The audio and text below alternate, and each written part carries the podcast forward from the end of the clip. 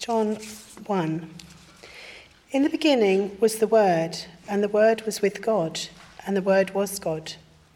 He was with God in the beginning. Through him all things were made. Without him nothing was made that had been made. In him was life, and that life was the light of all mankind. The light shines in the darkness, and the darkness has not overcome it. There was a man sent from God whose name was John. He came as a witness to testify concerning that light, so that through him all might believe. He himself was not, of, not the light, he came only as a witness to the light. The true light that gives light to everyone was coming into the world. he was in the world and through the world, and though the world was not was made through him, the world did not recognize him. He came to that which was his own, but his own did not receive him. Yet to all who did receive him, to those who believed in his name, he gave the right to become children of God, children born not of natural descent, nor of human decision or a husband's will, but born of God. The Word became flesh and made his dwelling among us. We have seen his glory, the glory of the one and only Son, who came from the Father, full of grace and truth. John testifies concerning him. He cried out, saying, This is the one I spoke about when I said, He who comes after me has surpassed me, because he was before me. Out of his fullness, we have all received grace in place of grace already given. For the law, the law was given through Moses. Grace and truth came through Jesus Christ. No one has ever seen God, but the one and only Son, who is himself God and is in the closest relationship with the Father, has made him known. Thanks be to God for this word.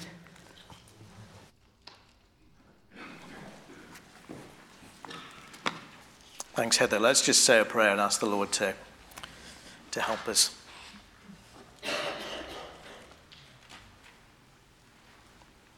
Father God, we ask you to uh, speak through your word to our hearts this morning. We know, uh, we know that we're slow to understand, but you know that we're dust. And we ask you to be gentle but powerful amongst us and uh, open our eyes to this Jesus portrayed in this passage. And help us adore, help us love him and know him and honor him. In Jesus' name, amen. Amen. So we're going to focus on this passage through Advent, John 1 to 18, all the way through to Christmas. Um, it's about the incarnation. It's about the, the word become flesh. But for today, then, we're just going to concentrate on those first three verses. In the beginning was the Word, and the Word was with God, and the Word was God. He was with God in the beginning. Through him, all things were made. Without him, nothing was made that has been made. It's a famous uh, Christmas reading, isn't it? And for reasons we'll get into, I think it's quite a helpful balance to some of the other Christian readings. So, next slide, Max. Human beings, you see, we have two eyes. Okay, and you have two eyes, and that helps you perceive distance, and it helps you get a, a, a 3D picture of objects that are in front of you. Okay, and since the 1830s, um, people have been creating viewers which allowed you to put two pictures, one in front of each eye, with sort of like a divider in between. Um, and initially they were drawn because the photography hadn't really uh, got that far. One image slightly different from the other, and then it tricks the eye that it's seeing something in three dimensions. And then photography came along, and you could get cameras, and they would take um, just pictures from just from very slightly different viewpoints, and then you put them in front of the eye, and it, and it looks 3D. And then in the 1970s, okay, you could, I think it was in the 70s, you could get one of these. It's called a Viewmaster. Okay, and mine came with uh, a series of pictures from the Flintstones on this little disc that you could, you could slot in the top. But for whatever reason, I don't know. I suspect that, that the disc with the Flintstones came with the viewer because I had no real interest in the Flintstones. Did that, all parents, you know, it's just one of those decisions parents make, and then you realize after, after the event that it, was, uh, it fell a bit flat. You can still get an original Viewmaster on eBay, okay? And you can get stacks of the discs, okay, on eBay to go in your Viewmaster. You can get a new one um, today, should you, should you want one. That's an enduring product, isn't it? And you can get your pictures kind of made into the little discs, and you can slot them in, and then you can view them and, and click through them. Though I'm not sure how they make that 3D. So, Jesus' best friend, John, he wants you to get a 3D picture of the marvel of the, of the incarnation. And to do that, you have to have one image in one eye and you have to have another in the other eye. You have to keep one eye on his deity on his divinity, the fact that he is God. And you have to keep the other eye on his humanity and the fact that he is really human. And most of the time, I think we only see um, one or the other. So today, I'm going to try and give you a picture for both eyes. Okay, I've called one the left eye and the right eye. That's entirely arbitrary, um, my decision. Um, but let's start with the left eye, say, and let's get a picture to go in the left eye. Uh, and this is what two things really that, that John says. John says, In the beginning was the Word, and the Word was with God, and the Word was God. It's an astonishing statement, really. In the beginning, it occurs in two other places. Um, Genesis 1, verse 1, in the beginning, God created, and in Psalm uh, 102, uh, they're both about uh, that moment of creation. And then actually, the psalm gets quoted in um, Hebrews later on. But in the beginning, John wants to take us right back. He's deliberately echoing uh, the Genesis language, and he wants to say this story that I'm about to tell you about Jesus, the man. To tell you this story, I have to go right back to creation.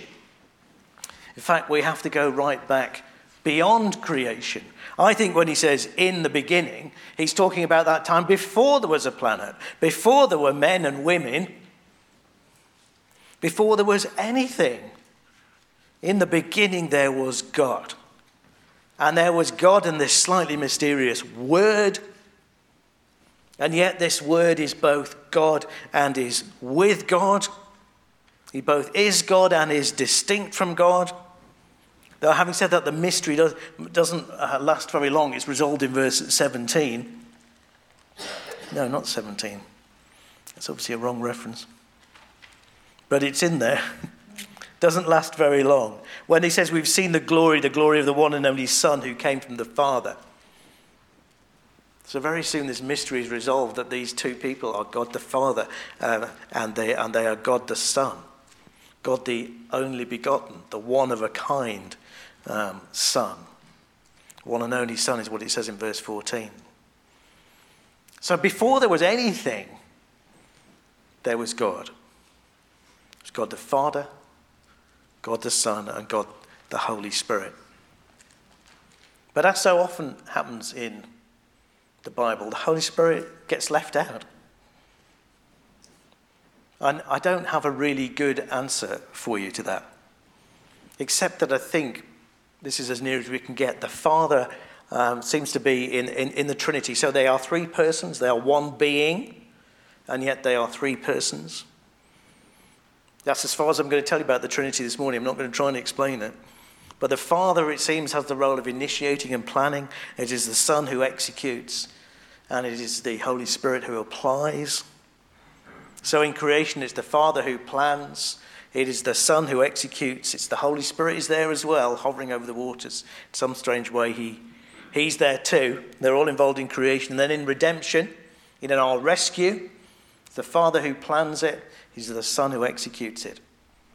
It's the Son who is executed in this plan. And then it is the Holy Spirit who applies the presence of Christ to us. It's the Holy Spirit who applies adoption to us. It's the Holy Spirit who makes the, makes the Bible real to us. It's the Holy Spirit who tells our hearts that we're God's children. But strangely, and I think this is as near as we can come to an answer, his role is never to bring attention to himself. Holy Spirit, he just brings attention to what the Father and the Son um, are doing. And I think that's why he, he doesn't get mentioned. Poor, poor old Holy Spirit. He's like the kind of courier who kind of brings it, brings it to you and um, doesn't get mentioned. It's a radically submissive ministry, though. And that's worth reflecting on that within the character of God is radical submission. So in your left eye, we've got this picture of the Word. That is the pre incarnate Jesus. That is Jesus bef- while he was God the Son before he became a human being. And we have that picture in our left eye. There's another picture, part of that picture, for your left eye, and it is this Through him all things were made. Without him nothing was made that has been made. The Word was present at creation, and through Him, through Him, through Jesus before He was Jesus, all things were made. John reinforces it with a kind of double negative. Without Him, nothing was made that has been made. He was involved with the making of everything. And we probably need to turn here, we need to turn over to Colossians chapter 1. So come with me if you will to Colossians chapter 1, and we'll pick up another little reading which will fill this out for us.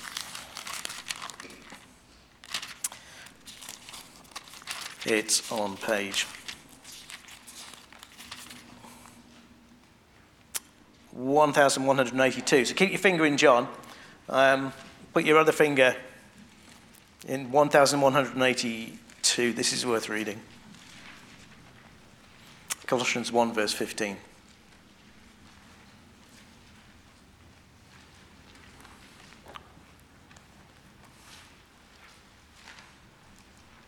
It says this.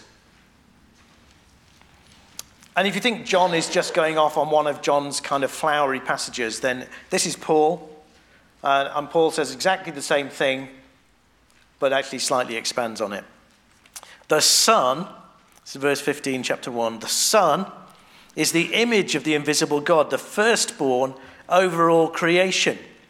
For in him all things were created things in heaven and on earth, visible and invisible, whether thrones or powers or rulers or authorities, all things have been created through him and for him. He is before all things, and in him all things hold together. And he is the head of the body, the church. He is the beginning and the firstborn from among the dead, so that in everything he might have the supremacy.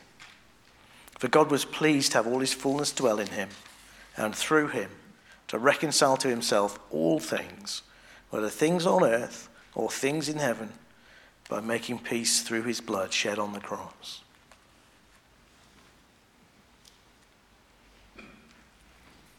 Jesus was involved with the making of everything, all creation.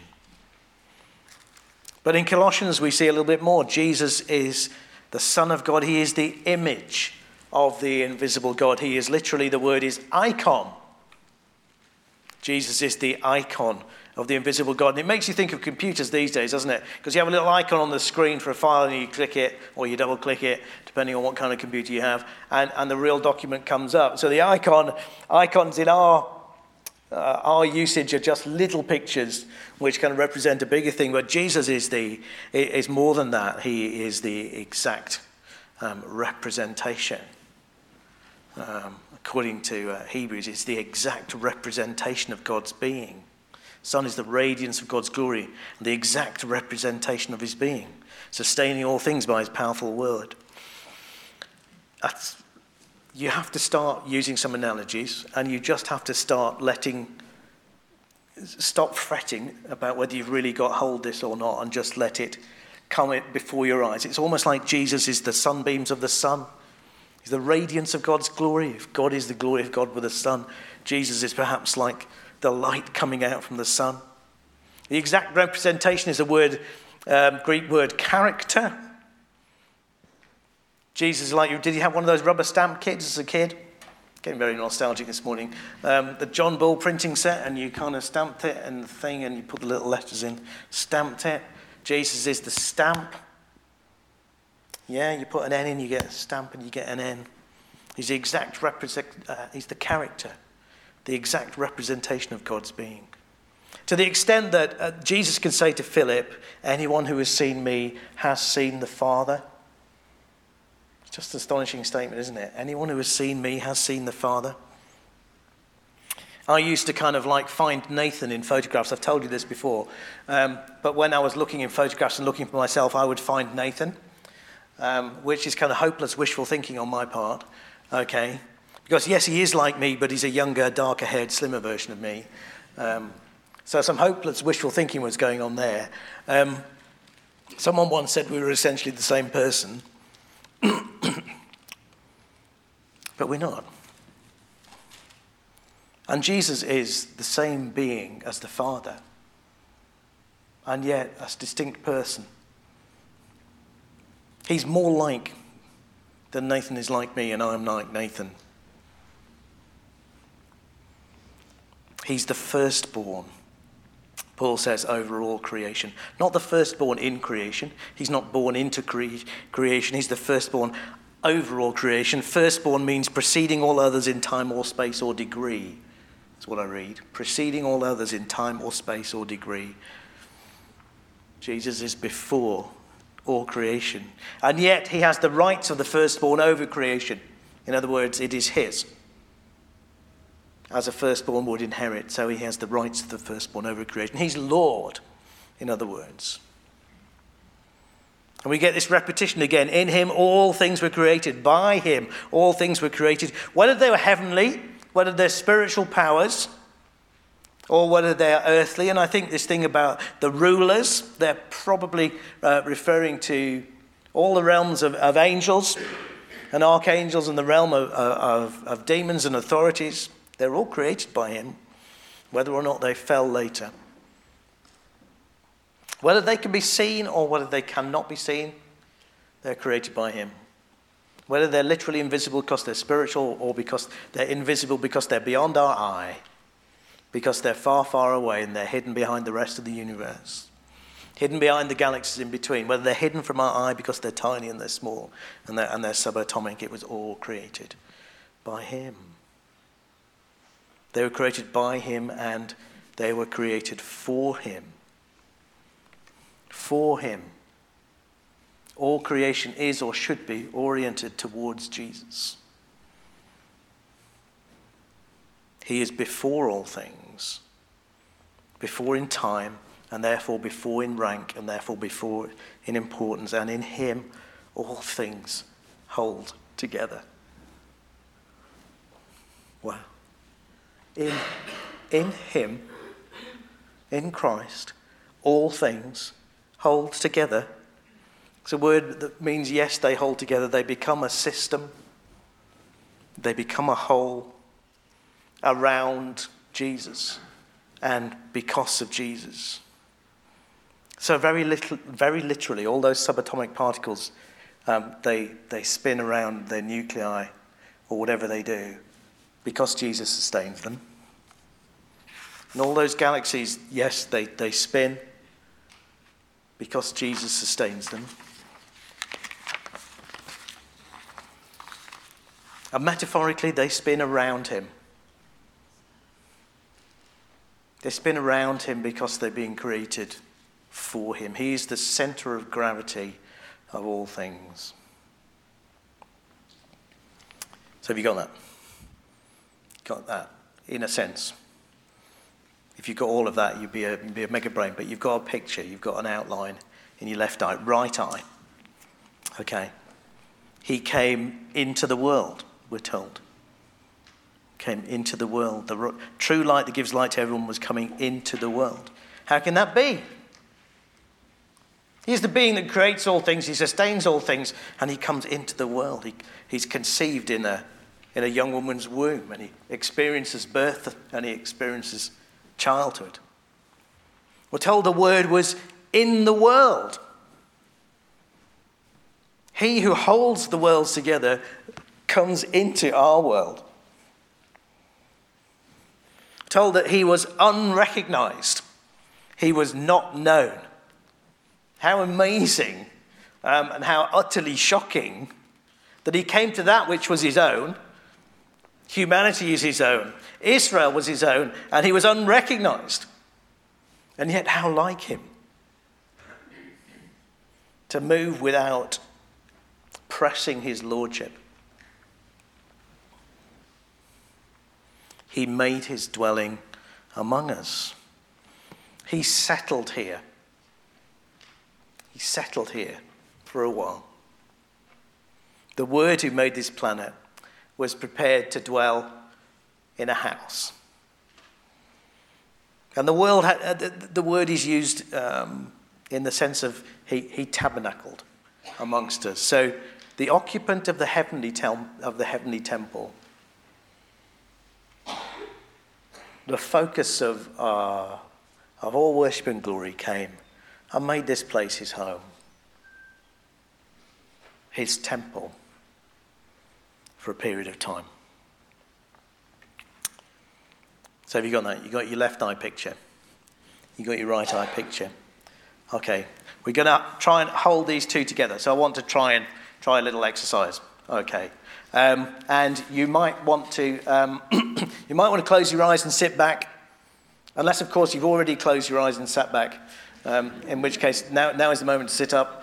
Um, but if that's not you, I'm going to read you one scripture for your left eye. I know, I know I'm mixing metaphors. And one, I'm going to paint another picture in front of your right eye. And I just want you to be stirred. Make it a 3D picture. Put the two side by side and see what happens. Okay, here we go. In the beginning, God created the heavens and the earth. The earth was formless and empty, darkness was over the surface of the deep. And the Spirit of God was hovering over the waters, and God said, Let there be light. And, and there was light. God saw that the light was good, and He separated the light from the darkness. God called the light day, and He called the darkness night, and there was evening and there was morning the first day. The creative word is prepared to be conceived by another. But the angel said to her, don't be afraid, Mary. You've found favor with God. You will conceive and give birth to a son, and you to call him Jesus.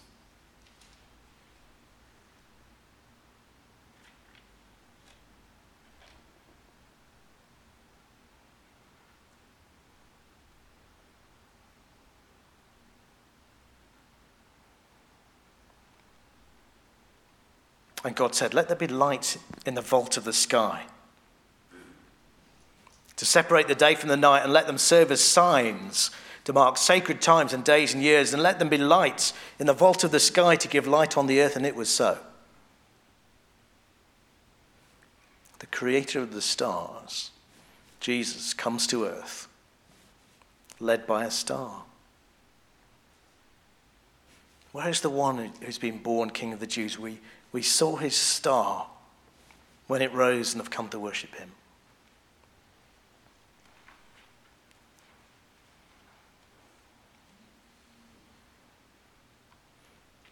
then the Creator, Jesus, the Creator of all thrones and powers and rulers or authorities, allows himself to become vulnerable to jealous monarchs.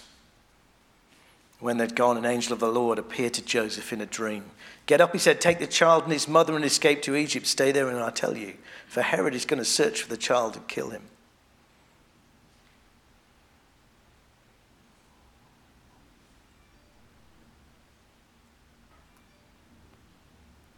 the one who created all things, visible and invisible, comes, lives in a backwater, He went and lived in a town called Nazareth.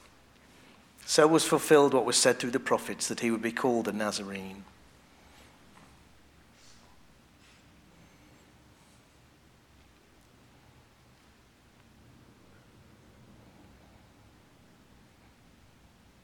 and the firstborn over all creation, the one for whom it is made,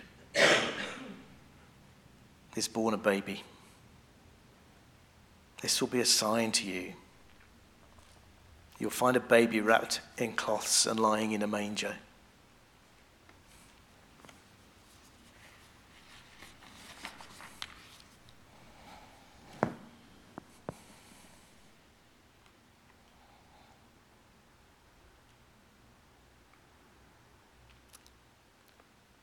Father, help us to hold both these pictures together. The name of your Son. Amen. I've given you some more scriptures, and you can take a bit longer and do something like that on your home groups in the week. But what will we do going into this season then? Well, I would suggest just try and look with, with both eyes together. And there are some people in the story who have both eyes open. And I suggest that you keep an eye out for them um, during the season. Next slide, Max. So, Elizabeth and Zechariah eventually have both eyes open. They're the parents of, of John the Baptist. They see who, who Christ is and who he's going to become. And Zechariah prophesies. They speak it out loud, they worship and they wonder. Mary and Joseph eventually have both eyes open. Why is it that the men need double revelation? But they see who Jesus is with both eyes open and they obey what they've been told. They carry through what they're asked to do, which in their case is, is to get married and to bring him up. I suggest that Simeon and Anna in the temple have got both eyes open. Um, they've been looking for a savior for Israel, and, and they see the savior in the child. They're an amazing pair. They're not a pair, I mean the two people, but they, they've got both eyes open. And what do we learn from them? It's a great lesson for all who are getting old and tired, which is to keep going through the day of small things, which is to keep pressing on until you see God face to face. And then the Magi, they come and they've got both eyes open. They see this baby and they bow down and worship. That's the people who are most impressive in the story are the people who've got both eyes open. And what do they do? They bow down, they worship, and they give costly gifts. And that's, I think, what we should do. We should copy the people who have got both their eyes open. We should come and see Christ in his vulnerability, in his infancy, in his lack of power, and see Christ Almighty um, with all power and in all creation, and put the two together.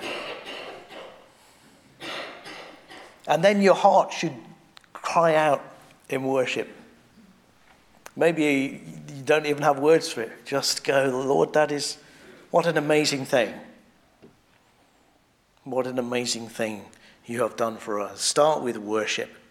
But out of worship then comes obedience, and out of obedience comes perseverance, like Simeon and Anna. And out of that, out of worship and obedience and perseverance comes costly giving, whatever that means. Whether that's mental, physical, time, time, energy, or financial, whatever it might be. Because as we read on in, in Colossians 1, we read, we read on um, that Christ is the head of the body, um, the church. He's the beginning and the firstborn among the dead, so that in everything he might have the supremacy. So that in everything he might have supremacy. God was pleased to have all his fullness dwell in him and through him to reconcile to himself all things, whether things on earth or things in heaven, by making peace through his blood shed on the cross. Next slide. So the Colossians passage brings us to the point, isn't it? Why does, why does God Almighty become um, Christ, the human being, so that he can go to a cross? If we hadn't seen wonders upon wonders, here's another one. God becomes man so that he can live perfectly and die sacrificially. So that he can reconcile all things can reconcile you and me to our Heavenly Father. But in doing that, He must be Lord. Doing that, He takes supremacy. This is the end goal of the incarnation. How do we respond? put Christ in the supreme place where he belongs. Put Christ in the supreme place where he belongs. Is Christ first? I could give you a list of, of areas of life. Okay, I've done that on the home group notes. You can go and find those out. I could give you a list. Is Christ first here and here and here and here and here and here and here? But I, suggest an alternative approach where you do a bit of self diagnostics. Okay. And I would ask you this the, the place where you are most miserable, where are you most miserable? Okay. I think that's a good point to start looking. Is Christ first? It's just one of those places to ask yourself. Second place to look, obviously, perhaps more obviously, is the nagging conscience place. You know, there's just something that uh, conscience is gentle, isn't it? Most of the time. Conscience can be shut up and conscience can be repressed. But if you're honest and you sit for a while, then your conscience will tell you is Christ really first? And it'll tell you where that is. That place where you say, Is this really a sin? Is this really wrong? You can always guarantee that somewhere you're not putting Christ first. See Him with both eyes.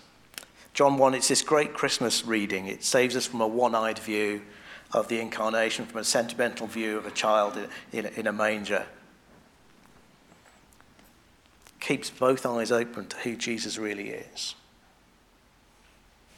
He is God the Son, come in human form to die for us so that we might be reconciled, so that he might have the supremacy.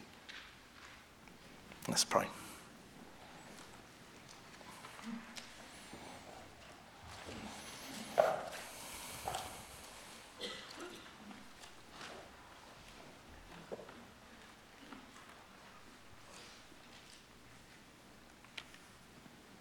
Father God, we're so grateful for the, the gospel revelation. It shows to us our Jesus, the Jesus that we hold to, the Jesus that we cling to, the Jesus we run to as creator, as God beyond creation and before creation and over creation. And yet it tells us this story of the Word become flesh, God the Son become Son of God in human form. And Lord, it blows our minds, and it's supposed to. And we pray that we'll allow ourselves this Christmas to wonder a bit and, and ask that that wonder will become worship. That we'll find words to, to relate back to you